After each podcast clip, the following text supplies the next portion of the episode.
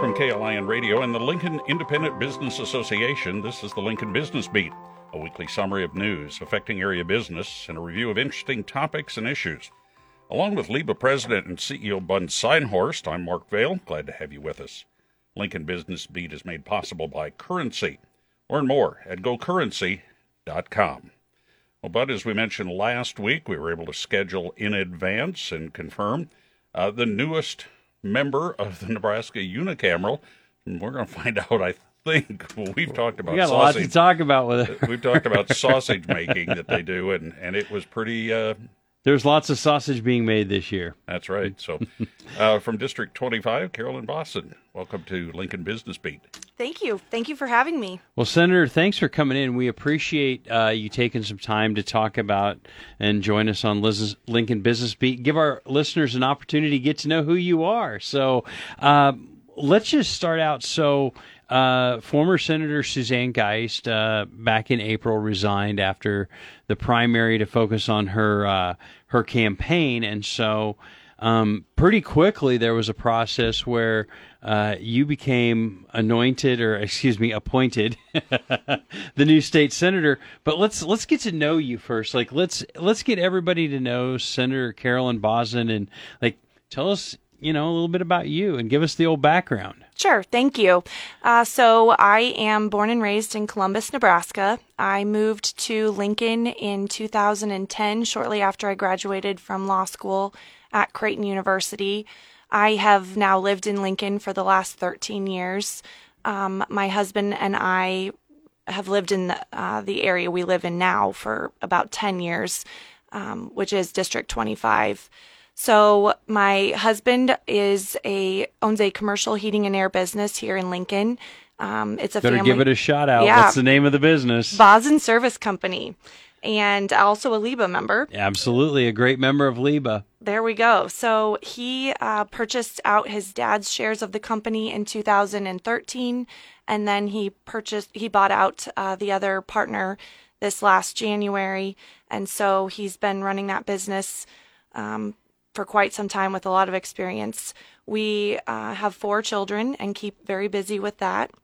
Um, What are their ages? so my daughter turned 11 last Friday, and my son is eight.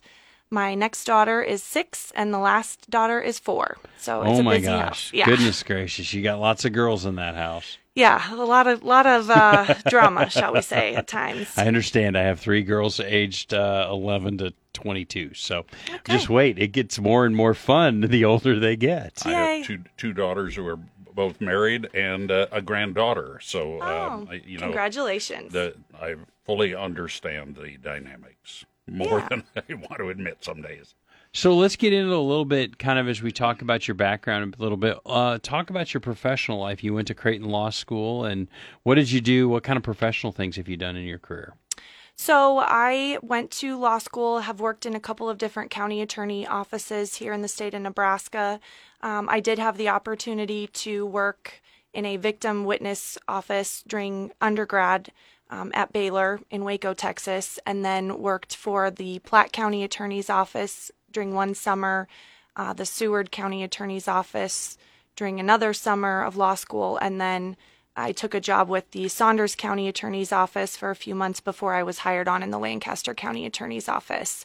So I started in the Lancaster County Attorney's Office in January of 2010, and I worked there until September of 2017. Uh, during my time at the county attorney's office, I handled a number of different dockets. I started with the juvenile docket, which is juvenile law violations, truancies, uncontrollable youth, as well as abuse neglect cases, uh, working towards reunification with family members. Uh, then I was assigned to the domestic assault docket. Uh, that could be anything ranging from domestic assaults to strangulations to terroristic threats um, to sexual assaults, things of that nature. So I was on that docket for a number of years and then transitioned to the narcotics docket, um, where I handled those cases for a couple of years before I resigned to stay home with my kids. Excellent. Well, that's quite a background. So I would think that uh, some of that background would carry well into becoming a state senator. Yes, and it so um, I thought we'd talk a little bit about So you came in about two thirds of the way, roughly, through the session. And so, you know, not only like Senator Ballard got appointed in January uh, when uh, Mike Hilgers became the Attorney General. And so he was there kind of from the start. And so he was able to kind of get his feet under him. You just kind of got pushed off the deep, the the high diving board into the deep end, uh, going into the session. So, what was it like? You know, you got appointed. I think it was on a Thursday, maybe a Friday, and then set. I, it was a Thursday, and then like Monday or Tuesday, like you're right in there, like right after Easter, wasn't it? Yes. Um, so you jumped right in. So you got appointed. So kind of talk about what it was like coming in with a session basically two thirds of the way done and trying to just like I don't know figure out where the paper clips and the copy are, let yeah. alone everything that was happening in the legislature. Yeah, so this was um, certainly an experience, uh, a challenge at times. But listen, I I want to be clear that I I while it was a challenge, I recognize that it was a privilege, um, and I was very fortunate for the opportunity to represent uh, District 25 to work with a number of new individuals that I previously hadn't known. Um, so while it was at times overwhelming, um, I was glad to do it. So uh, there were long days starting from day one, and uh, we had late nights. See, so next year should be easy because when you slide into sessions like the the half days, bill introduction. Like it's going to be like, oh, this is easy, right? Easy peasy. Well, so that and that was one of the things is I didn't have the benefit of the committee hearings, getting to hear the pros and the cons of a lot of these bills, and so whereas a, almost all of the senators knew what was coming up, had had the opportunity to participate in those hearings. Um, read sort of what was going on with them, read the bills. I was day by day. So um, every day I would read the calendar of what was coming up the next day, read the bills. Um, I was fortunate enough that Senator, former Senator Geist, had left me her files, which was very helpful. And also, her staff agreed to stay on and work with me through the session. So I used that to my advantage. I had conversations with them um, routinely about here's what's going on, here's sort of where the constituents fell on these issues prior to my arrival. Um, and so every day we sort of took it day by day, read the bills, went through everything, had conversations with my new colleagues to sort of see where everybody else was on those issues, um, build those relationships, and make those connections. Excellent. Now, um, with committee assignments, uh, you were you appointed because Senator Geist was on the Judiciary Committee and the Transportation Committee, I believe. Are those the same committees that you got assigned? You just kind of took over those assignments on those committees. Yes, that's correct. Excellent. So, so you come in and you know you've got all these bills and and I mean you probably learned a lot about process too because there's a lot to learn about process in the legislature this year when it comes to legislative or uh, filibusters, how many how many times you get to speak, and all that kind of stuff. So, um, just how did you juggle all of that all at once, especially late nights, and you have okay, these are the bills coming up tomorrow. This is where I'm at today, and all that. How did you kind of juggle to make that happen?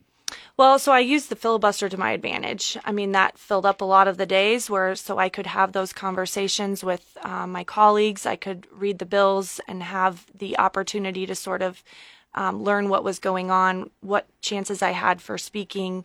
Um, I did take the opportunity to speak on the mic on a couple of issues that I felt uh, informed enough that I could I could do that.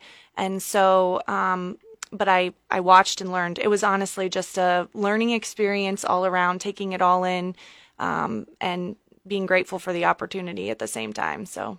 So, what were some of the bills that uh, that that you participated in? Like, tell us about some of those bills and you know, maybe some of your votes and things like that. Sure. So, um, I was, as I said, I was on the Judiciary Committee, and certainly with my background, uh, that was a good place for me to start. I have the background to understand and be able to read a lot of the statutes um, for those issues.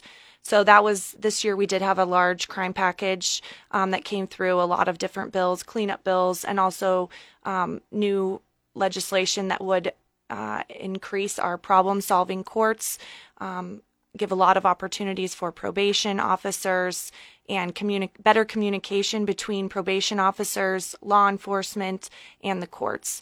Um, and those are certainly areas where more information is always better. And so I was able to participate in those conversations and um, support a lot of those issues. Ultimately, I did not support the bill. Um, as it came to the floor, there was uh, some negotiating that was still taking place and one of the um, conditions or one of the, the issues that was in the bill um, dealt with parole and parole eligibility. And so um, I was concerned about that. I was concerned that without sort of more uh, programming being available and being mandated and and offered to the inmates, that it was essentially setting individuals up for failure. Uh, the other concern that I had was if you reduce those times and increase parole eligibility, um, you're sending a message to the parole board. We want people to be getting out quicker. And you're not sending it to the inmates saying, We want you to get out and be successful. Here's the programs that we really want you to participate in. So I felt like some of those conversations needed to happen before we uh, increased parole eligibility. And so ultimately, um, because of that, I did not support the bill. That's not to say there's not a lot of really good things in the bill. Um, it did allow for more problem solving courts, uh, which is certainly something I am familiar with, having worked in the county attorney's office, and support um, as far as reforming criminal justice. So, um, problem solving courts essentially are diversion type programs um, over time, we've been able to increase the different types of diversionary programs. So, think Veterans Court, mental health diversion, um, drug courts, juvenile diversion programs, things like that. So, what this bill did include was more of those opportunities for smaller communities and counties out in western Nebraska, mm-hmm. increased opportunities for the larger counties such as Lancaster County and Douglas County, Sarpy County, things like that. So um, those were certainly positives, and I was really thankful that those were included. Excellent. Well, you got to see about a third of the session or be a part or right in the eye of the hurricane, I'll say, so to speak. Yeah. Um, what what were some of your takeaways? Like, okay, so you're a new senator. You come in. You're two thirds. It's two thirds of the way through the session.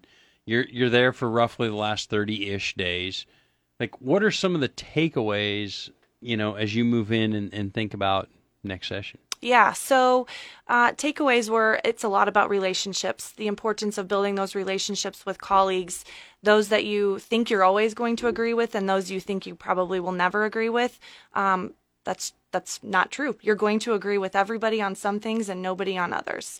So I appreciated that opportunity um, this summer. I think it's important for me to get out to listen to my constituents, um, to speak with the individuals in the area of town that I am now representing, uh, to have those conversations. Um, takeaways include, you know, things like how do I want to better communicate going forward? What things did I do that I thought I could do better?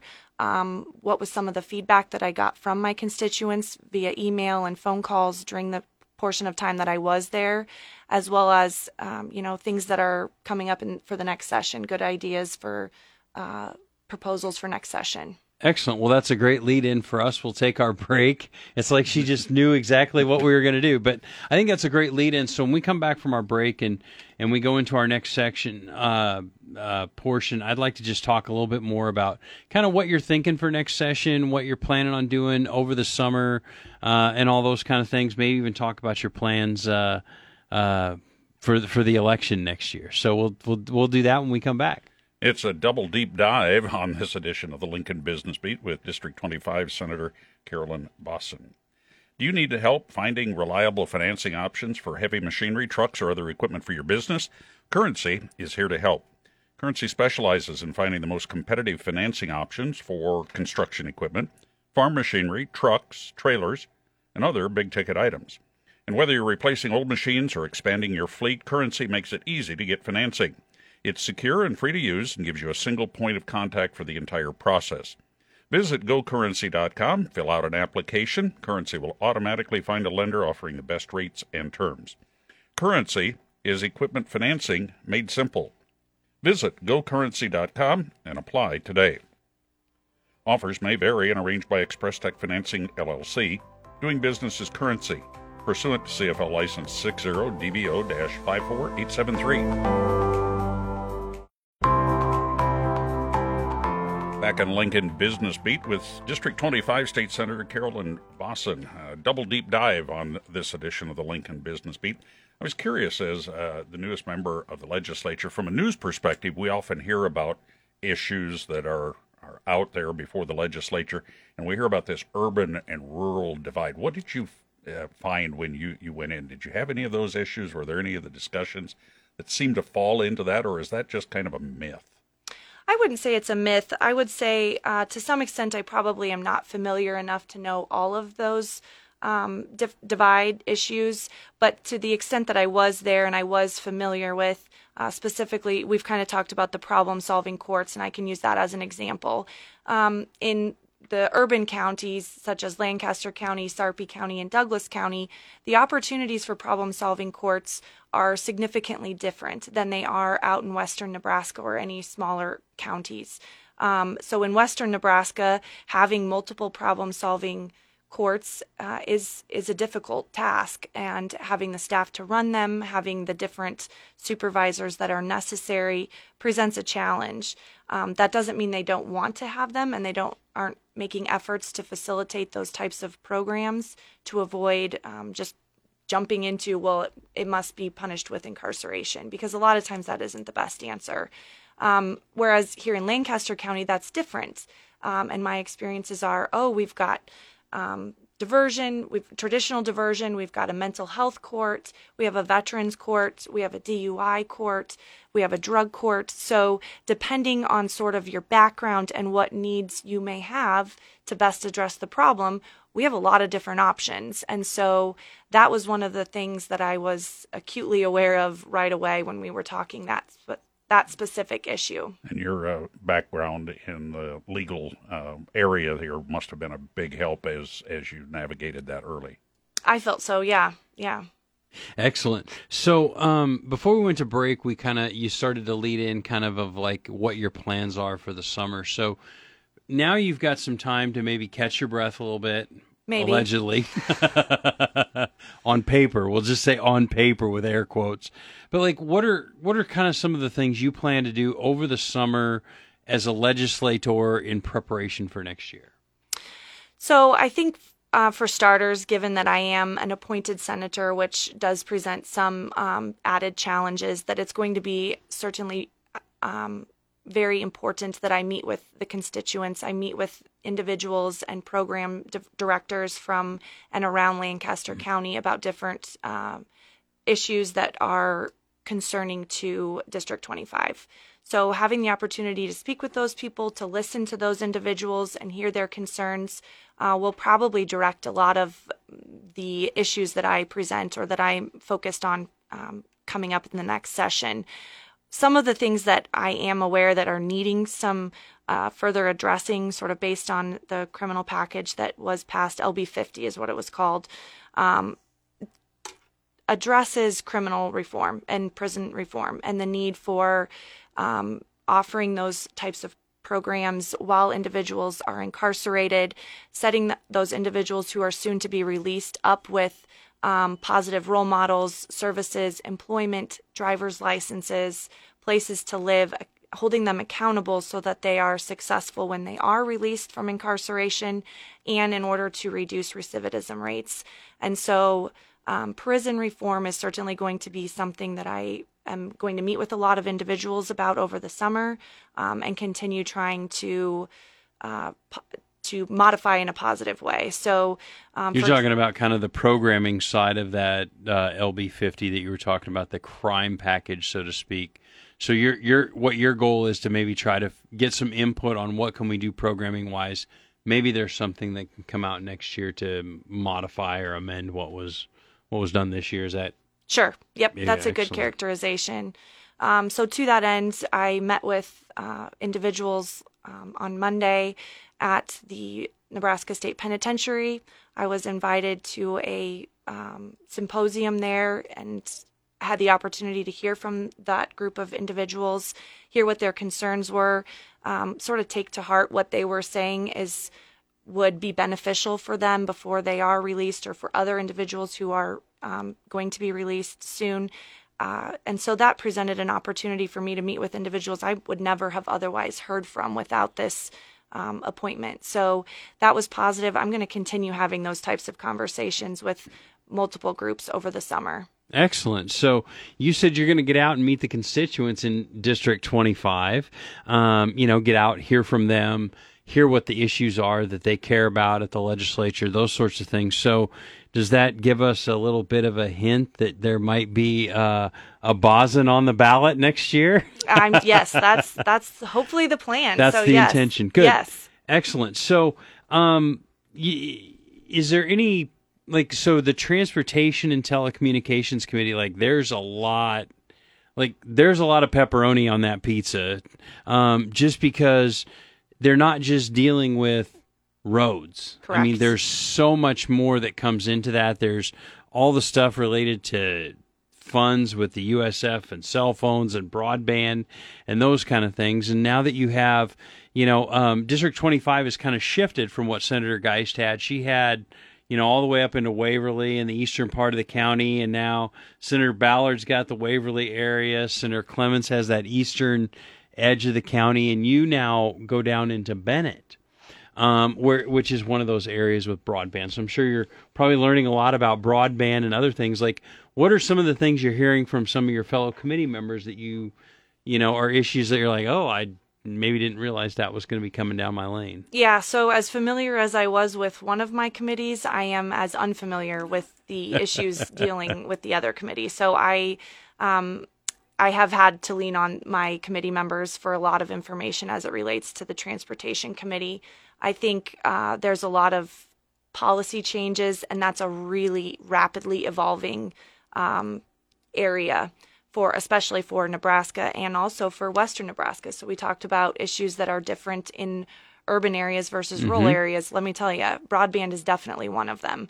So I, um, the legal counsel for the transportation committee, uh, Mike Hybl has been awesome, awesome dude. I've known Mike for years. I love that guy. He is so great. glad to see him back in the building. Me too. So uh, he agreed to sit down with me over the summer, sort of give me a crash course, explain to me sort of where we are, where we've been, where we're going, um, and help me to better understand those issues. I really look forward to that opportunity and also sort of to go through some, some of the issues that were in hearing that maybe didn't make it out of committee last session so that I'm better prepared to tackle those issues this upcoming session. Awesome. Well, and Mike Hybl is a great resource because, I mean, if you don't know Mike's background, Mark, I don't know if you're familiar with Mike, but Mike served as the executive director of the Public Service Commission, which deals with a lot of the things that you're going to see in the transportation telecommunications system. Then he served as chief of staff for U.S. Senator Deb Fischer. He was her legal counsel, I think, on the transportation committee when she was in the legislature, and then he was her chief of staff in D.C. And Senator Fischer has always been a a huge proponent of transportation, roads, infrastructure, all those kind of things. So Mike is a wealth of knowledge. That's a that's a huge bonus for you. It uh, is. uh, coming into that. So, um, what other things? I mean, as we kind of wrap up here on the business beat, what other kind of things do you want uh, our our listeners to know about you, or about kind of what your philosophy is going to be moving into the next session, and hopefully beyond that? Yeah, so I think um, as far as what I've learned this session uh, is that this is an opportunity to grow and to learn. Um, you got you got to listen to what individuals are telling you. I've enjoyed having the meetings with uh, people who've set up meetings or sent me emails that have been really thoughtful emails that maybe I wouldn't have considered that perspective. So I think this is truly an opportunity for me to grow and to learn. Um, it's public service in a very different way than what I'm accustomed to, and I'm grateful for that opportunity. Uh, and I look forward to facing the challenges that may be coming, um, but with a positive attitude and definitely a little more time to adjust. Well, and I would think, um, and maybe this is a wrong characterization, but I'm going to take a swing at it, see if I make contact or not. I think in your former life as a prosecutor, there's a lot of black and white, right? Like you broke the law, here's the penalty. I mean, there's there's some black and white there, and I think as a legislator, I think you're seeing a lot more shades of gray. it's very gray. Yeah, it's a lot of different colors yeah, of gray. very much so. Well, again, thank you, uh, Senator Carolyn Bosn, for joining us here on the Lincoln Business Beat. Uh, appreciate you uh, taking the time to help our listeners get to know you. Um, also, we hope I'm going to share this with your staff, so hopefully they can share it with the constituents. Um, as we move into next session, we may reach out to you and some of the other senators, talk about legislation coming up, and, and good luck to you as you navigate through the summer and figure all those kind of things out. And uh, we'll we'll keep in touch and, and hopefully get you back in here either next like toward the end of the fall or maybe at the beginning of next session talk a little bit more about you'll have your feet under you, be like, these days are a breeze now. It's just old hat to you. So uh, we appreciate that. And Mark, as we wrap up, I just want to remind our listeners. Um, Tuesday, June 20th is our LIBA luncheon at the Grand Manse from 11:30 to 1. We're going to have Matt Davison from the 1890 Initiative is going to come and talk to us about how small business can get involved with the name, image, and likeness uh, shenanigans, I'll call them a little bit, or something that's going on with college athletics. So, hopefully, a good way for our small business owners to learn how they can get involved. Uh, an excellent educational opportunity for LIBA members, and that, of course, uh, at the Grand Manse, 11:30 to 1 on the 20th. You can get tickets if you're a LIBA member at liba.org. Uh, and if you can't make it but want to see it, Facebook Live. We put the we do live on Facebook, and that video stays on our Facebook page. So uh, you can go back and watch it if you didn't, if you weren't able to attend and catch it. And of course, we ask you to share this edition of the Lincoln Business Beat with your colleagues and friends. And if you've got a topic you'd like us to discuss, the email is bud at liba.org. Is that right? Yep, bud at liba.org, bud at liba dot org. This has been the Lincoln Business Beat from the Lincoln Independent Business Association and KLIN Radio, reviewing and updating business owners and community members about what's happening in the business community in and around Lincoln. Along with LIBA President and CEO Bud Synhorst, I'm Mark Vale. Lincoln Business Beat is made possible by Currency. Learn more at gocurrency.com.